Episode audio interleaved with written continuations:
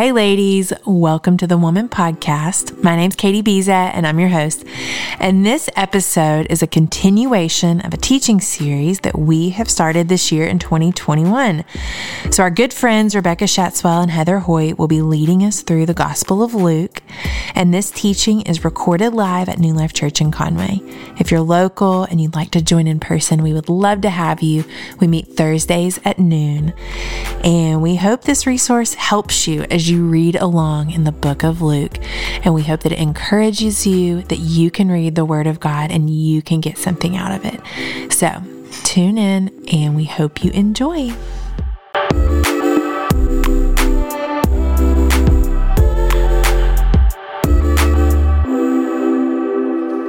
Hello, ladies. How are y'all doing today? Are you sleepy? Seems like a little bit of a sleepy crew. oh, you want to be outside because it's 66 degrees outside and beautiful. I'm so sorry. I'm so sorry. um, okay, well, I am super pumped uh, to get to be with you in person and not just on the podcast. And I know what you're thinking. She has a lot of hair. It's true. I do. I'm a little Pentecostal right now, except I have makeup and pants on. But um, no offense if you grew up in any of that way. Um, uh, but I uh, listen. Are you enjoying studying through Luke so far? I'm thoroughly enjoying this, and I absolutely love getting to sit under my sister's teaching. As you guys have figured out at this point, she is what I like to call a sneaky sniper because she will come in and pew with you some with shoot you with some truth and like hop out of the way before you even know you've been hit with it, right? Do you guys feel like that? She comes in and she's like pop with some truth and then she moves on and she's like, let's pray, let's end this. And I'm like, what, what, what, what hold up, that was like a revelational moment for me, right? Well, I, I'm so thankful for my sisters. And I've got to tell you, um, generally, I, I think that if there's anything that I have learned or do well in my life, 95% of it I have learned from my sisters. And uh, I am the baby of the family, the wild hair, uh, fly by the seat of my pants, way less structured. Uh, my sisters are the ones telling me, hey, don't touch that, it'll burn you. And I'm the one sticking a hot car cigarette lighter to the end of my nose. Um, yeah, it happened. It did. You're like, she like lying right now on the mic? No, no, no. It really did happen. And the next day was school pictures. Um, so there's evidence that it actually did happen. Um, and so aren't you glad I get to teach you today? God help us with wisdom by the power of your Holy Spirit. Amen. Amen. Okay, so um, we are actually going to step back to one story right here in chapter 7 before I open up with chapter 8. If you have your Bibles, you want to open up to Luke's chapter 7 and 8. Luke's, I just said Luke's plural. Luke chapters 7 and 8. Um, and this is a really powerful moment. You'll recognize this moment Jesus is anointed with the woman with the alabaster jar. I love this story and I feel like it's on God's heart for us today. And so I wanted to hit that before we go into chapter 8. Um, so let me set this up for us. Jesus has been invited by a Pharisee named Simon uh, to come and have dinner. And it says in verse 37 when a certain immoral woman from that city heard that he was eating there, she brought a beautiful alabaster jar filled with expensive perfume. She knelt behind him at his feet, weeping. Her tears fell on his feet. She wiped them off with her hair. She kept kissing his feet and putting perfume on them. But when the Pharisee who invited him saw this, he said to himself, If this man were a prophet, he would know what kind of woman is touching him. She's a sinner. And then Jesus did exactly what he does. We'll see it all throughout the gospel. He addresses someone's thoughts. And he speaks to, to Simon and he says, Simon, I have something to tell you. Simon answers, Okay, teacher. He said, A man loaned uh, uh, two different people money 500 pieces of silver to one, 50 pieces of silver to the other, but neither of them could repay the debt. And so he forgave both of them, canceling their debts. So who do you suppose loved the man more? And Simon answered, I suppose the one for whom he canceled the larger debt. And Jesus said, That's right. And then the Bible says that Jesus turned toward the woman but spoke to Simon. Okay, this is one of those moments. Put yourself in the moment, put yourself in this story. Look at what's happening here. Jesus turns to the woman, but he addresses Simon. I like to think he's over here where my finger's pointing. He addresses Simon, right? And he says, Look at this woman kneeling here. When I entered your home, you did not offer me water to wash the dust from my feet, but she has washed them with her tears and wiped them with her hair. You didn't greet me with a kiss, but from the first time I came in, she has not stopped kissing my feet. You neglected the courtesy of olive oil to anoint my head, but she has anointed my feet with rare perfume. I tell you her sins, and they are many. They have been forgiven. So she has shown me much love, but a person who is forgiven little shows only little love. And then Jesus says to the woman, Your sins are forgiven. Then the men at the table said amongst themselves, Who is this man that he goes around forgiving sins? Now, I don't know about you, but that's probably not going to be my first thought if I'm sitting at that table. Because can I tell you what has just happened? Jesus has just schooled Simon.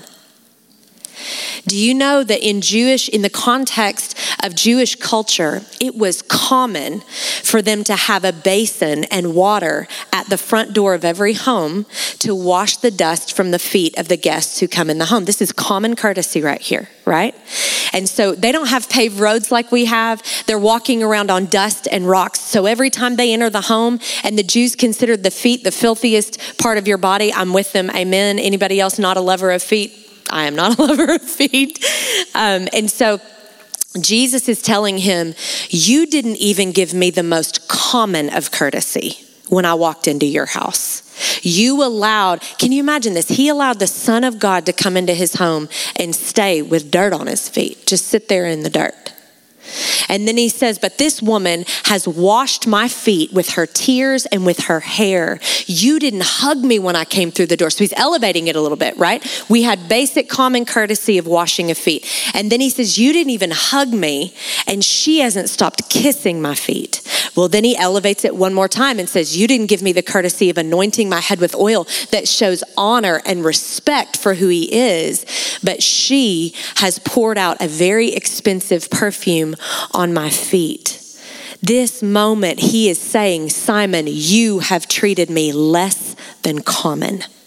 But this woman right here, she has poured out great affection. And uh, Rebecca was talking the other day and she was asking questions about this moment about what Jesus is saying was the woman dealing with great sin and therefore great love was Simon dealing with great sin.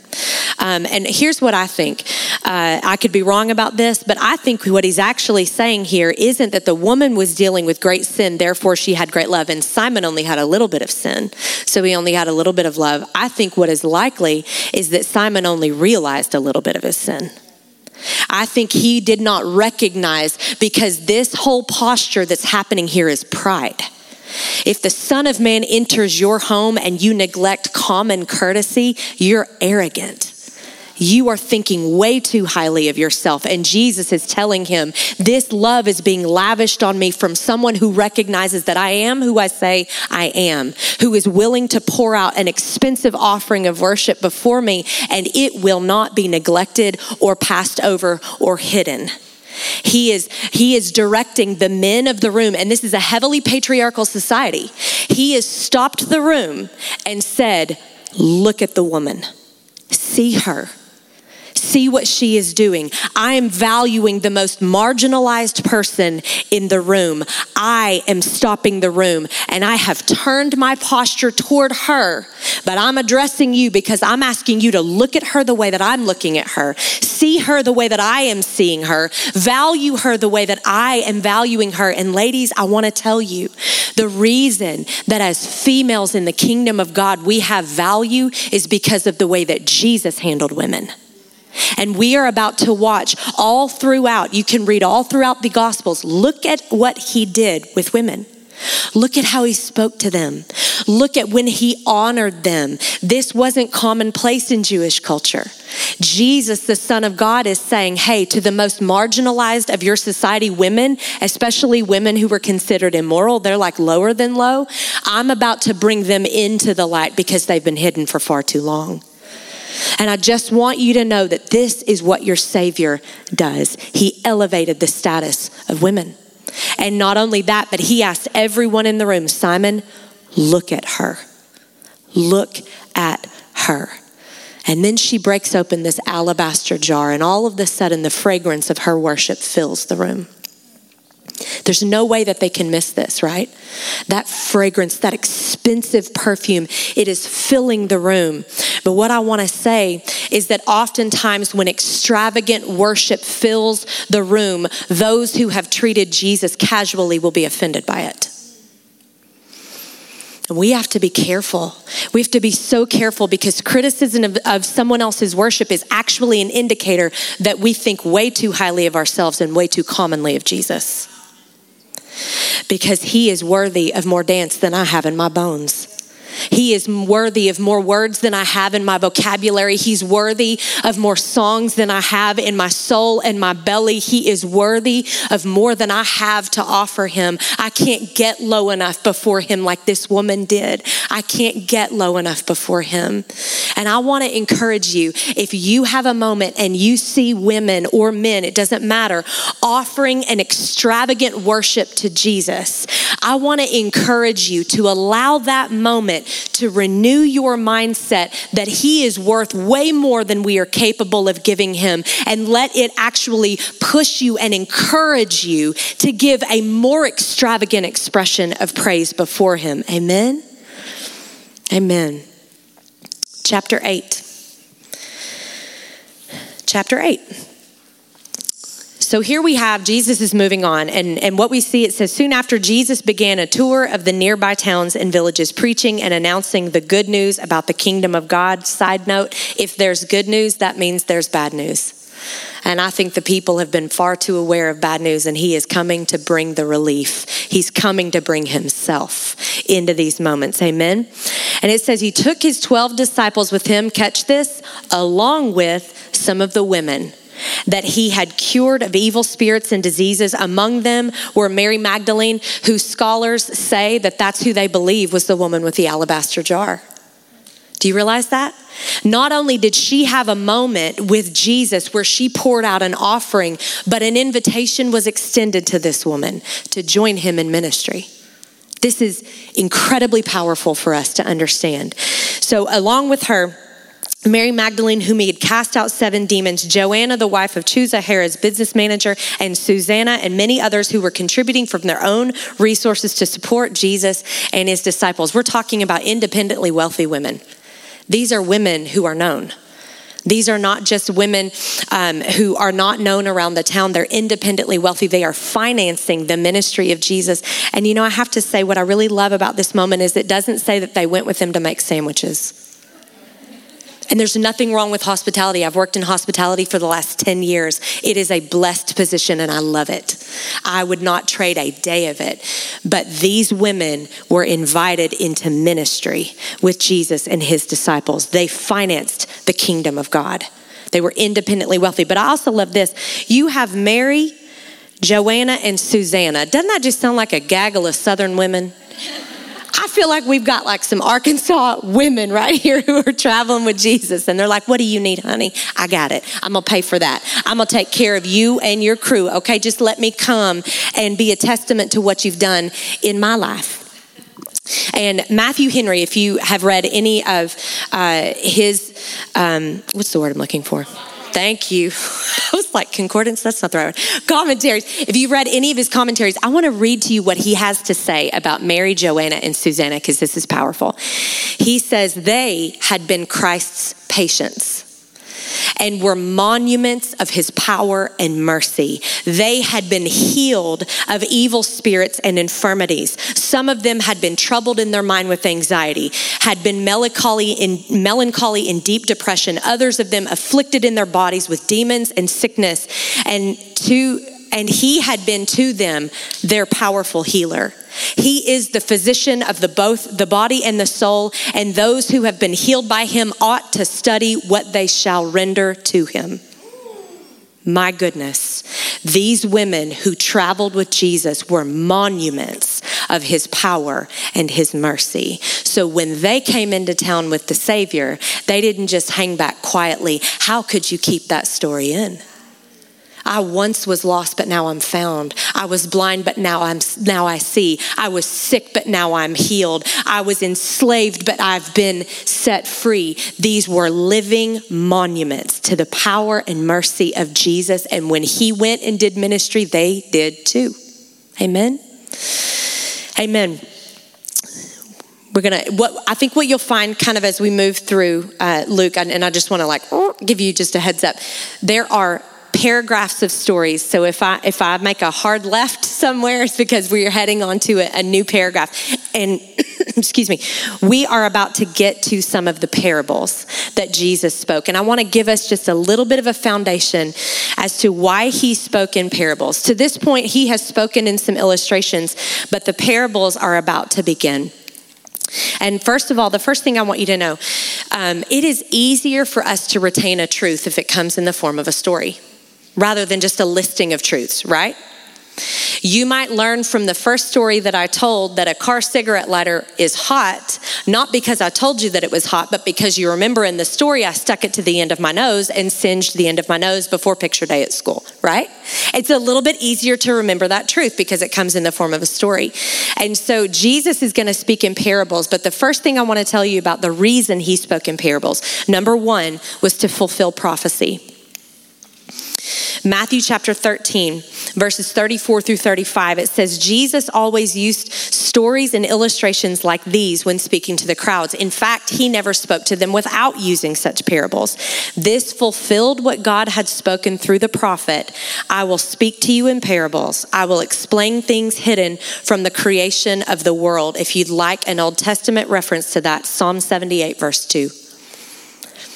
So he spoke in parables to fulfill the prophecy of his own life. Number two, he spoke in parables to both reveal and conceal truth.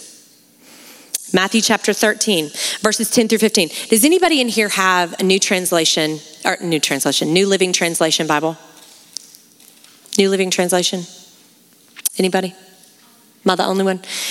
Okay, do you, yeah, um, Michelle? Yeah. Um, would you read for us? It's five verses. Hope you're not intimidated by five verses. but would you read to us Matthew 13, verses 10 through 15? Wow. So, a, an earlier portion in that passage is actually also quoted in Luke chapter 8, verse 18. If you want to take a look at it. And he says this To those who listen to my teaching, more understanding will be given, and they will have an abundance of knowledge. But for those who are not listening, even what little understanding they have will be taken away from them. This is why Jesus is speaking in parables. And you know, the goal of communication is understanding, right? So when we come and we approach the Word of God, we are reading it to gain an understanding. But He is saying to those who casually just hear my Word, they dismiss it, or they're reading my Word already forming their rebuttal or bringing excuses, they're not actually listening. And listening for the purpose of understanding reveals your heart that your desire is Him. But hearing casually or listening while forming your rebuttal, it also reveals your heart, but it reveals that your desire is not actually Him. And with Jesus, it's always about the heart. He's always going to bring this back to the heart. He's not, it's not about, are you just listening to what I'm saying? How many mamas in here? How many times have you ever said, Are you listening to me? Are you listening to me? Do you hear me? Do you hear me? And you've got a little one who may be on a, a, device and you're trying to communicate something, but their eyes are on the device, but they may be hearing the words that you're saying, but you know they're not taking them into themselves, right? And so you say, Are you paying attention? Are you listening to me? Are you hearing me, right? And he is saying, that those who genuinely approach my word and approach me listening, they are desiring me. They're not approaching the word of God as though it's a buffet where they can take the chocolate pudding but leave the kale salad. They're coming and they're submitting their lives to the word of God. And they're saying, My life is an open book for your book to read. And I'm going to submit to this. So I'm listening. I am seeking after you. Jeremiah 29 13, it says, You will seek me and find me when you search for me with all of your heart. The eyes of the Lord are roaming about to and fro throughout the earth, seeking whose hearts are fully devoted to him that he may strengthen them. Jesus is looking for who is listening. Who is listening? And this is why he speaks in parables. Because those who hear in the parables that press in for more understanding, more understanding is going to be given to them. And an abundance of knowledge is going to be given to them. But those who are off put by his parables, he knows that they are going to walk away because the desire of their heart was not him. Ultimately, when we read the Word of God, ladies, our desire is Jesus. It's not just to grow in wisdom or knowledge, it is Jesus. We want Him. Amen? And so, this is why He speaks in parables.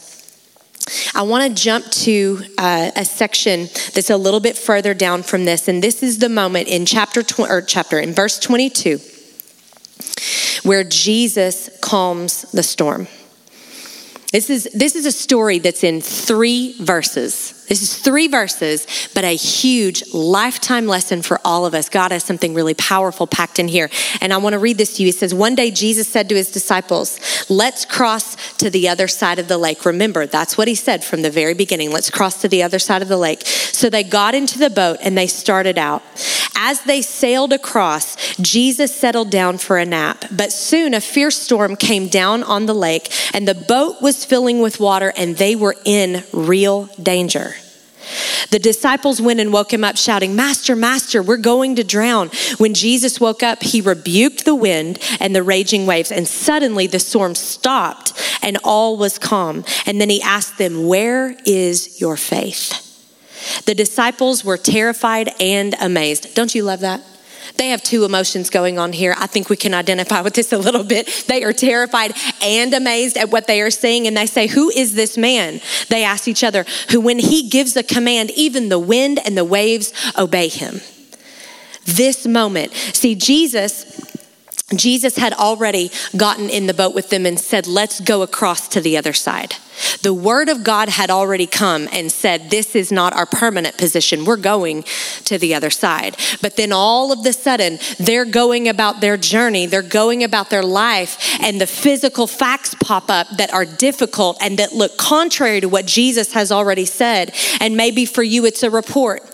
Maybe it's a pathology report you did not expect, but Jesus has already spoken, you're going to the other side. Maybe we have some dear friends who just lost their home in a house fire. Maybe you didn't expect it, but Jesus has already said you're going to the other side. Maybe your bank account is empty, your marriage feels broken, your relationship with your children is hard and it is strained. Those are the physical facts, but there is something else at play in this story on the, on the phone with Amber's oncology nurse this past week, she reminded me of something very powerful. And she said, Heather, this is what the report says. But Dr. Burton is well aware that there's another factor on the table here, and that is, is that God still works miracles. The reality of Jesus, He still works miracles. And ladies, what I want to say is we are called as believers to fix our eyes not on what is seen, but on what is unseen. For what is seen is temporary. But what is unseen is eternal. What we see with our eyes in a moment, our lives are the shortest measurement and speck of time on the backdrop of all eternity. This moment is temporary, but what is unseen is eternal. And for us to fix our eyes on what is unseen doesn't mean that we deny what our eyes are seeing. Because the Bible, it's really important that we get this. The Bible says the boat was filling with water and they were in real danger. It's not denying what we see with our eyes, but when we fix our eyes on what is unseen, that means that we are living with the revelation of a greater reality. And that greater reality is Jesus is in the boat. Jesus is alive. Jesus holds the authority. Jesus is the one who sees us, who qualifies us, who says, I've already told you you're going to the other side. Jesus is the greater reality. He is alive. Death is a lie. Heaven is real. We know we are going to the other side, but we have an invitation in this story. when God has spoken what it is that He is going to do, and life happens as it does, we have the opportunity to either settle our eyes on what the current situation is or to lift our eyes to the revelation of the greater reality, and the greater reality is Jesus. Amen. Amen. We're going to move to verse number 40. This is going to be the last portion of this chapter. It's a really important moment that happens here. Jesus, you know, the, the disciples, they were in the boat, they got to the other side, and you know what happened when they got to the other side? Well, if you've read it, then you're aware, or you can kind of quickly look and see what happens. Jesus exercises authority over demons, and he's they're met when they get to that other side that he said they were going to. They're met by the demoniac, and he's naked, and he's been hanging out in graveyards, so he is ceremonially unclean. Nobody really wants to be around him. Um, and he comes up to Jesus, and Jesus has this moment, and he speaks to him, and he he was like, "We are called Legion, for we we are many, talking about the demons that were in him. And Jesus casts out the demons into a herd of pigs, and they jump off the cliff into the water and they drown. And then all of the people of the town show up, and they see the man sitting there in his right mind, fully clothed, and they hear what has happened. And they were so terrified by what happened that they asked Jesus to leave. Can you imagine that? This man, who for years has been the crazy guy in the graveyard naked, sits there fully clothed in his right mind, and everyone is so terrified that they want Jesus to leave. Man. So Jesus obliges. He gets back in the boat, and they're headed back across the Sea of Galilee, right? And the, the Bible says that the people were waiting for him on the other side. I love that. You've got such a stark dichotomy right here. You got the people who were terrified by all he did, they wanted him to leave, and then you've got the people who are desperate. They are on the shores and they're waiting for him to come back, right? And this is where we meet a man who is a leader in the local church, and his name is Jairus. Jairus comes up to Jesus he falls at Jesus' feet. He's pleading with him to come home with him. His only daughter, who was about 12 years old, was dying, and Jesus went with him. He was surrounded by the crowds, and a woman in the crowd who had suffered for 12 years with constant bleeding, and she could find no cure. Coming up behind Jesus, she touched the fringe of his robe, and immediately the bleeding stopped. Who touched me? Jesus said. Everyone denied it. And Peter said, Master, there's a whole crowd pressing up against you. He's like, We all touched you. Who, what you talking about? Who touched you? And Jesus says, Someone deliberately touched me. They deliberately touched me. This was on purpose, right? They came expecting something and they touched me, and I felt the healing power leave my body because they touched me deliberately. Who was it? And then it says, when the woman realized that she could not stay hidden, she began to tremble and fell on her knees in front of him. The whole crowd heard her explain why she had touched him and that she was immediately healed. Daughter, Jesus said to her, Your faith has made you well. Go in peace. What is happening right here is what scholars call a Markan sandwich right? We have the beginning of a story, and then another story scoots in between the two pieces of bread, like the meat, right? And it sits there, and then the rest of the story is going to be resumed, and we're going to see the re- resolution of the first story, right? So, why are these two stories put together? There's actually a lot of reason that these two stories happen together. It's so powerful. So, Jesus, he's on his way to raise a little girl who is 12 years old from the dead and a woman with a 12 year old issue of blood comes up behind him and deliberately touches him. Can you imagine? This woman, according to Leviticus chapter 15, this woman is ceremonially unclean, meaning that everything she sits on is unclean. We're talking about menstrual blood at this point. Everything she sits on is unclean. Every bed she lays on is unclean. If people touch her, they are considered unclean at least until sundown. They have to go ceremonially cleanse themselves in a pool submerged submerged all the way under the water at one time. And so this woman, can you imagine, for 12 years has lived with people backing away from her. No one wanted to touch her. No one. Everyone knew the issue that she was carrying around, and they knew that if the unclean woman touched them, she would transfer her uncleanliness to them right? So she had lived with no human. Can you imagine? I, even if you're not a touch person, 12 years with no physical contact with a person. She is isolated. She is hidden away. She doesn't want to be seen. You have to imagine that at some point she's like, it's better for me to just stay in my house than go out and, and watch the people scatter away from me as I walk around. This woman and all that she carried, she mustered up her courage because as the church was going to progress, as uh, the Jewish culture was going to move forward, this could have been punishable by death, what she did. She deliberately walked in with her lack of cleanliness and went to touch someone. That was punishable, but she knew there is a greater reality present. And He is my only hope. He is the only hope that I have to save my life. And so she presses into a crowd, a crowd of people who would know that at her testimony, some of them bumped up against her, making them ceremonially, ceremonially unclean. So Jesus did a very public work and He brought her out of the shadows and she realized she could not stay hidden any longer. And the most amazing thing happened instead of her uncleanliness transferring to the holy man, transferring to Jesus, his wholeness transferred to her. And all of the sudden, the bleeding stopped. She was ceremonially clean. But do you know what he was doing in this moment? He looked at her and he said, Daughter, this woman who hadn't been touched for 12 years, who had not been able to be with family touching her in 12 years, she's cut off from community, she's cut off from relationships, she is starved of affection and attention and touch. And Jesus comes in, and the unnamed, unclean woman is cleansed and then named a term of intimacy daughter. You are near to me. He's saying, You're not just close to my proximity, you're of my blood now. You're of my blood now. That blood stopped, and my blood has started. Whew.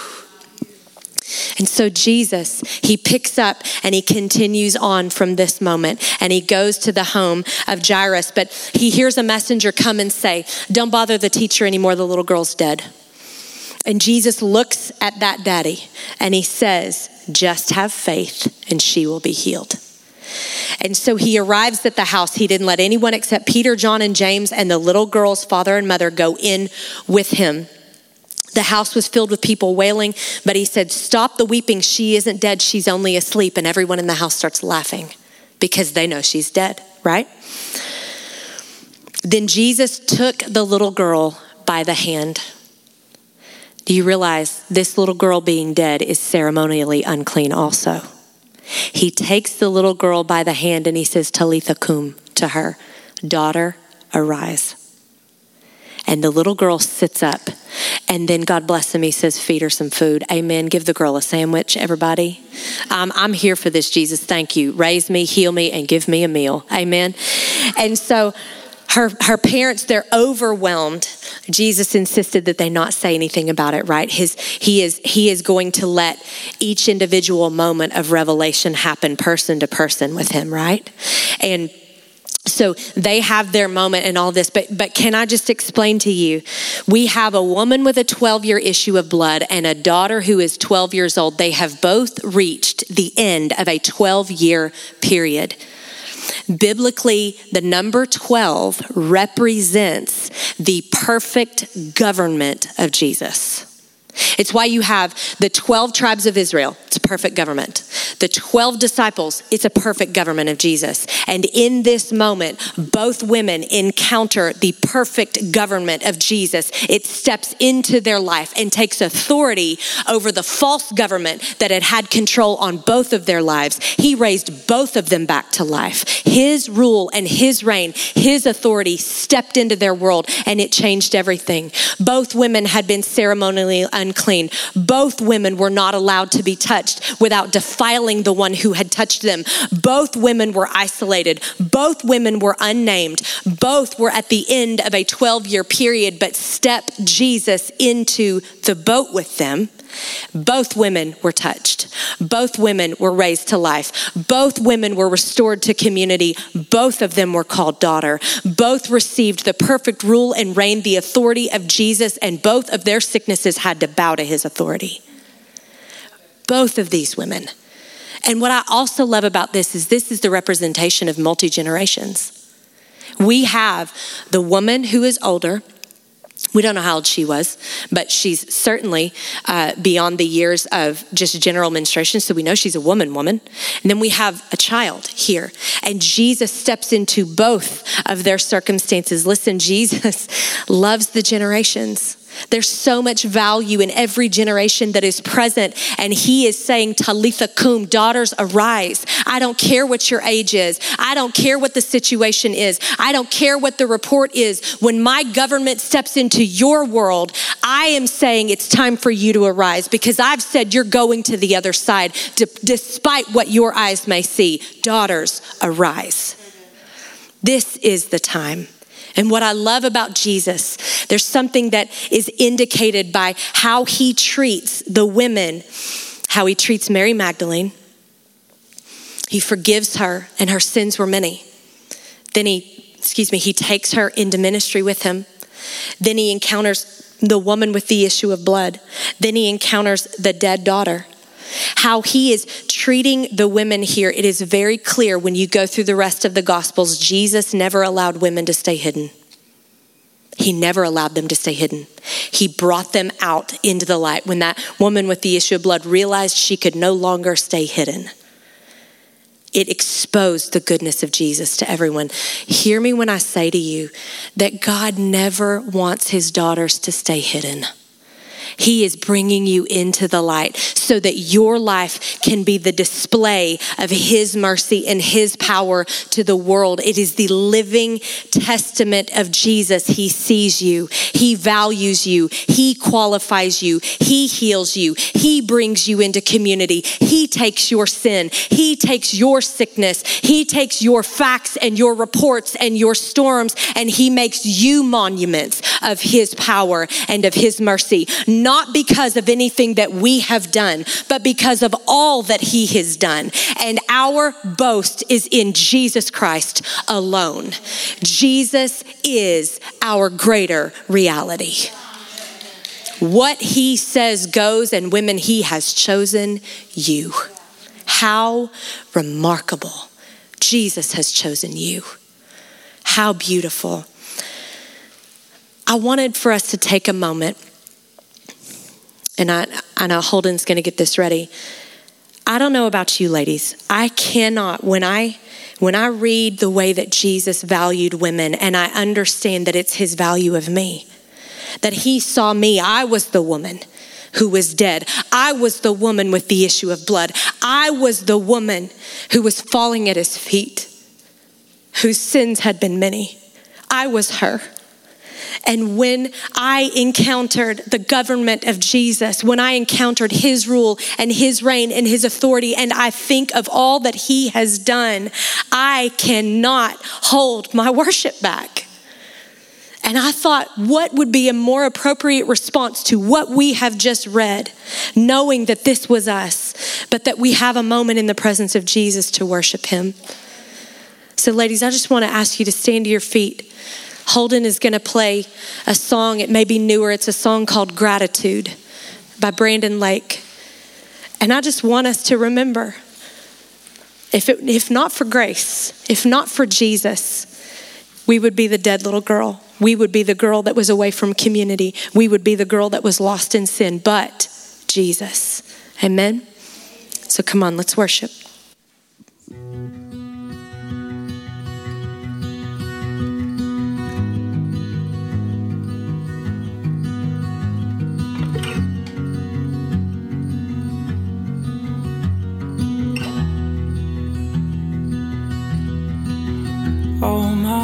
Words fall short.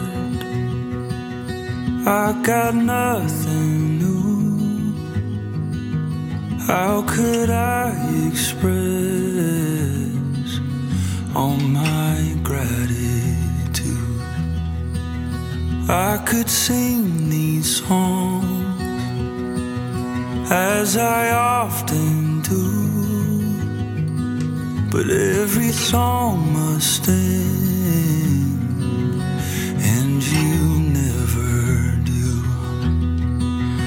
So I throw up my hands and praise you again and again. Cause all that I have is a hallelujah.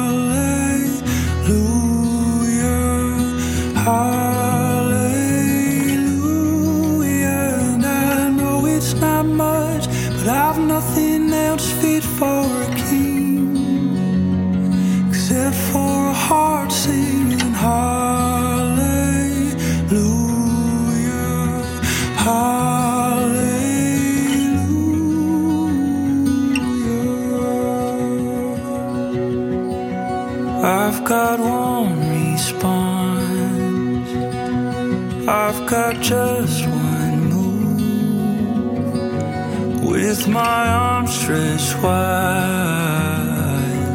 I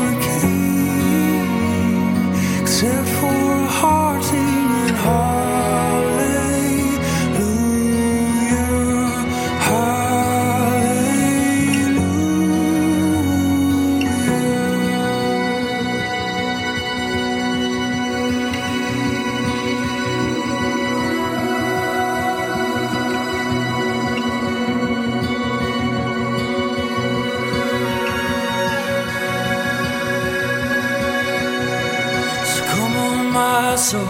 Oh, don't you get shy on me. Lift up your song.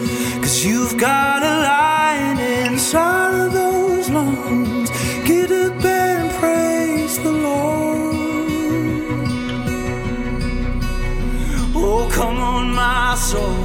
Oh, don't you get shy on me. Lift up your song.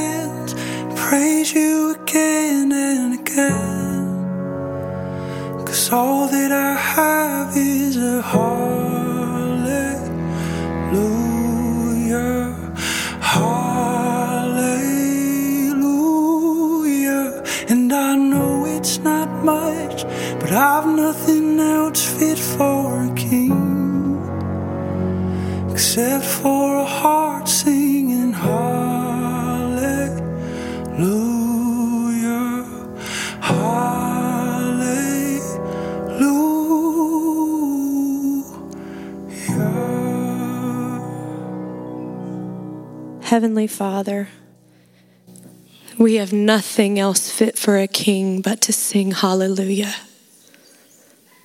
For all that you have done, for the way that you have seen us and valued us and lifted us from infirmity, from separation, from sickness, for all that you have done, bestowing value and honor in our lives by your sacrifice alone, Jesus. What can we say but hallelujah? We give you our affection, and I pray that our worship would be costly and expensive and extravagant. For how, how could we stop? I don't have enough to give to you, Jesus. But I give you the honor, I give you the glory because none of this has been accomplished by my name, by my will, or by anything in me. It's all you, Jesus. And so your daughters arise, and we call you blessed. In the name of Jesus, we pray.